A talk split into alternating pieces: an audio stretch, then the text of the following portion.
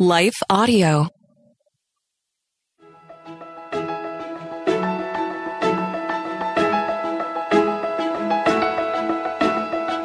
Hello, and welcome to Daily Bible Podcast with Tricia and Michelle. We're just two friends reading through the Bible chronologically and encouraging you to do the same. You can follow us on Instagram and Facebook, Daily Bible Podcast, or go to our website, dailybiblepodcast.net. We are going through the one year chronological Bible, and we have links for that in our show notes and also on our website. And if you're on Facebook, make sure you check out our Facebook community. Just look for it, Daily Bible Podcast, and we would love to have you there. Okay, so today we are reading Psalm 42. We're back in the Psalms again. Mm-hmm. Psalm 42, 43, 44, 45, and 46. And this was some really good reading. I was mm. given a different perspective in Psalms, I've got to say. So in Psalms, we see that um, the writers of these earlier Psalms in 42 um, were the sons of Korah, who were, if you remember, they were the Levites and they were from the family of Kohath. By David's time, it seems that they served in the musical aspect of temple worship. And we already studied some of that as we were talking through David and the Psalms, yeah. that it was the sons of Korah. And so some of this stuff is fun for me because going chronologically, I'm seeing how everything's tying together and i'm like i mean we've been saying this for the last how many months but um but it's still i don't want to say it's mind-blowing but it's still kind of like oh, yeah. Okay, so if you remember back during Moses' day, during the wilderness days of Exodus, it was the Korah who led a rebellion of 250 mm-hmm. community leaders against Moses. And God judged Korah and his leaders, and they all died. But the sons of Korah remained. And so here's here's an idea from one of the commentators is that perhaps they were so grateful for this mercy that they became notable in Israel for praising God and writing psalms like we are reading today. And it's it's really again I just want to say it's interesting to read these psalms after what we've just read. Um, and it's unclear even in the chronological Bible just the exact timing when these Psalms were written. So I think a lot of us tend to think that it's during David's time yeah. or whatever. But just reading through these as they're laid out here and going, these could have easily been written during this time. Mm-hmm. Um, I, as I was reading them, I had Israel in mind. It was freshly on my mind and especially the few that were still longing and honoring God and that, that remnant, that remnant that had just got done praising God at the temple because of King Hezekiah and, yeah. and celebrating the feast. So we just read through the impending doom that Isaiah and Hosea um, are talking about. So many of the kings have been wicked, and this is fresh on Israel's heart and their mind is that they've been led down some bad paths of worshiping other gods. The temple was in constant form of disarray and and, and few leaders, except for Hezekiah that I just mentioned, were truly wholeheartedly following the living God. And in Psalm 42, we see another lament. As the deer longs mm. for streams of water, so I long for you, O God. I thirst for God, the living God.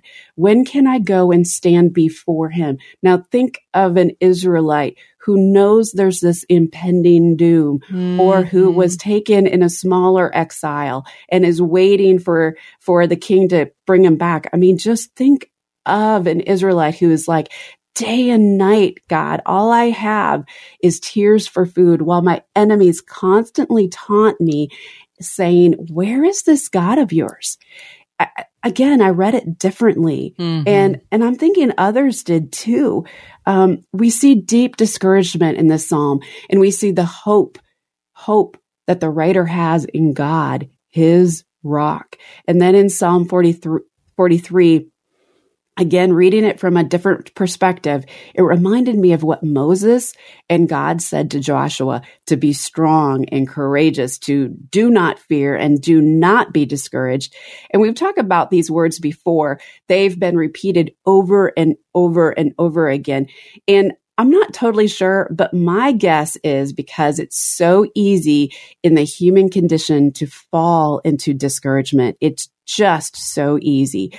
But even the writer of this psalm closes with, why am I discouraged? Yeah. Why is my heart so sad? I will put my hope in God. I will praise him, my savior and my God.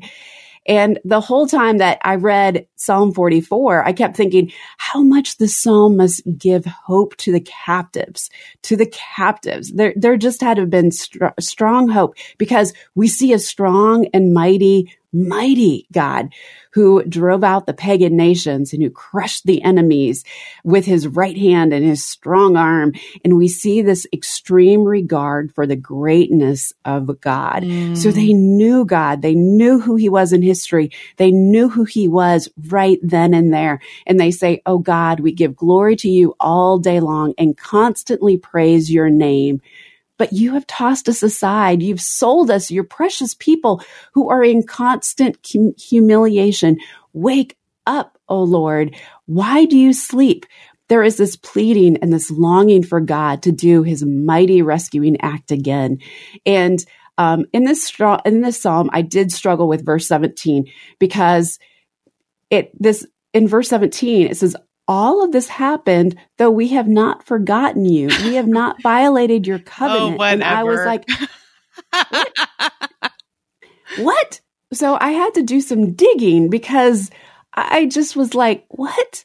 And um, and so I did some digging and, and I came up with a couple of things. The psalmist felt duty bound to tell God that despite the feeling they had been forsaken, they had not departed from him. They had remembered him and remained faithful to his covenant. And under the old covenant, you know, the, the Sinai covenant, God promised to bless an obedient Israel and curse a disobedient Israel. So I'm like, Come on here, folks. So the psalmist implied that God must now be faithful to his part of the covenant because Israel had been faithful to their part. And, um, and so some, some, one scholar said, our heart has not turned back, nor have the steps of Israel departed on, on their way without claiming sinless perfection. Cause I almost felt again, as I'm even reading through some of these scholars, I'm like, um, I don't even think the scholars totally understand what's going on in this verse, except that it is an honest, anti penitential psalm where they seem like, hey, we're sinless in this and we're coming to you and we're kind of almost not addressing our sin here. I don't know. I don't want to make too big of a deal of it, but it did sort of trip me up. It just reminds me of my kids like, I didn't do anything wrong. Maybe that's I it. love you. I, yeah, it's just like, I know you really, like, you're not overall seeking after wickedness, but you do make wrong choices. Like, you know, and I mean, we've seen in Israel, they've, they have sought after wickedness. And so yeah, it's just, uh, and again, remember Psalms are songs and they're based on mm-hmm. emotion. Um, and so it's easy to say, I, I was doing my best, Lord. Um, yeah. Yeah. So, but it's something True. to, it, it is, it's interesting that they would even see that and that they'd be singing about that when it was very clear that they had broken the Lord's covenant. Mm-hmm. Yeah, so interesting. Okay, so then we get into Psalm 45 and 46. And Psalm 45 is this majestic wedding song, and it's celebrating the union of a royal bridegroom and his radiant bride. And it just paints a picture of this extravagant, loved and adorned with beauty and honor and joy. And while this is a wedding poem, these words also mirror the deep and abiding love between Christ the heavenly Mhm. bridegroom and his church, the beloved bride. So it just this reflection as you're reading it. Yes, it's talking about a groom and a bride, but then if we look forward to Ephesians 5, 31 through 32, it says, and a man leaves his father and mother and is joined to his wife and the two are united into one. This is a great mystery, but it illustrates how Christ and the church are one. So if you just read it as a bridal poem, uh, that's great, or song, and then you go back and read it again, wow, wow, Christ really does love his church and it reflects on Mhm. God's love for us as chosen ones. And we are invited into this divine romance and the sacred covenant with our savior. And it just makes your heart like really overflow with gratitude when you read it in that light too. And then um, Psalm 46 is a, a hymn of unwavering trust in God. And it reminds us of his omnipotent presence. Um, and we find our refuge in him. It declares that even in the midst of chaos and turmoil in life, we don't need to fear that God is our stronghold and our ever present help. And the psalm beautifully proclaims, be still and know that I am God. And it Mm. urges us to find solace and peace in life storms. As we journey through the valleys and the mountains in life, we discover this unshakable refuge, this sanctuary of peace and rest and support in God. And as I'm, you know, every day studying God's word and writing my notes, I was studying this when we were in Florida and we were with friends, um, whose son was on life support and we were able to be in the hospital room. And as we were sitting there and talking with them and praying them, I was like, I was just reading Psalm 46 this morning and God is our refuge. And this is Mhm. so hard. Um, but he is our fortress and we can depend on him. And, um, one of my friends is very, uh, the wife is very contemplative. She's a therapist and the husband, he's, he's trying to make sure the nurses are okay. And he's talking to everyone. He's like, outgoing and his wife's like, sit down, sit down. Like she wants him to just be present in this moment. And I said, you know, like as it says in Psalm 46:10, be still and know that I am God. Mhm. Um, you know, just I think it's we just need to sit here and even though it's hard because there's nothing you can do. You can't fix the situation, but we can just be still. And it was so cool that as I had just read that this morning, as I just wrote the notes for this for us to talk about, I was able to use those words in that room Mhm. and we just sat there and we cried and we talked and we prayed and all of us just like, okay, God is our refuge and we can just be still and know that God is God even in the hardest situations. Yeah. Yeah. That's so true. Well, we need to take a break. And when we come back, we're going to have the word of the day. But first, something from our sponsor. Stay tuned.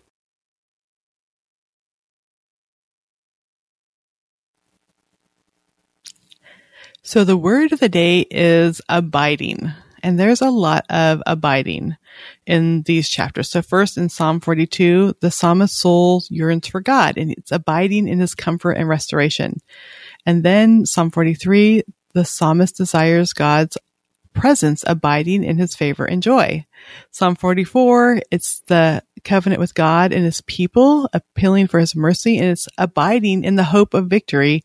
Psalm 45, it's that bride and marriages are meant to last, abiding and enduring, just like Christ in his church. And then Psalm 46, the psalmist soul longs to abide with God, to find strength in his presence. And then again, that be still and know that I am God. That is abiding. Abiding is, you know, sitting there. Um, it's sitting still. It is not moving. It is steadfast. And we are supposed to remember and not forget. So a few days, Mm. um, my, been in the ICU a lot because I was, they were in, with my friends in Florida and then my grandma Yeah. was in the ICU. It's yeah, been, the hospital. You've I been in the counted, hospital I counted up after 22 days. We were 15 days in ICU, five days at home and two days of travel. So it's been a lot of ICU, but coming home with my grandma, my grandma came home from the hospital and I go in to check on her and it's like 4.30 in the morning. She's sitting up wide awake.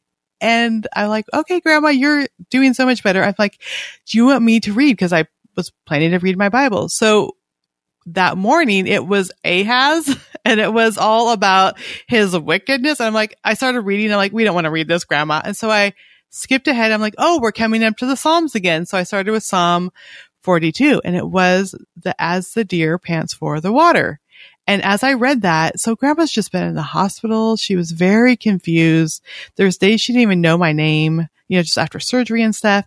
And as I said, as the deer pants for the water, she sits up a little straighter and her eyes open. And I said, do you remember that song, grandma? And she nods her head. I'm like, let's sing it. So I went to Spotify and I found the song. And so 4.30 in the morning, my grandma, who the day before could not remember my name, who's 93, who just had a mm-hmm. blood clot in her lungs, starts singing as the deer pants for the water. And then we just continued for like the next 30 minutes to sing different hymns. And it was just that moment that I could have just gone and like, Oh, good to see you awake, grandma, and just done my thing. But it was like, I will never forget that moment where I'm reading and that's that song that we know came and she remembered the words. She couldn't even remember my name the day before. Mm. And she just remembers as the deer pants for the water, she's singing, My soul longs after thee. And her mm-hmm. voice is shaky. It's not robust, but I love that these Psalms, as we abide in God through our lives, which the word of the day is abiding, we will be recipients of his divine affection and we can find refuge in him. And that solace and that love and being still with him, we're going to be able to carry that even when we're older, even when we can't remember what day it is, where we are, what's going on, if we uh, have these truths and, uh, and have them abide in our hearts, those are things that we're going to be able to cling to for, for a long time. I love how God uses right where we are. Exactly. Yes, I know. And yeah. To, to help us encourage others to help us remind others to abide, to help us remind others to be still and to wait patiently for God, to be still and be in his his presence.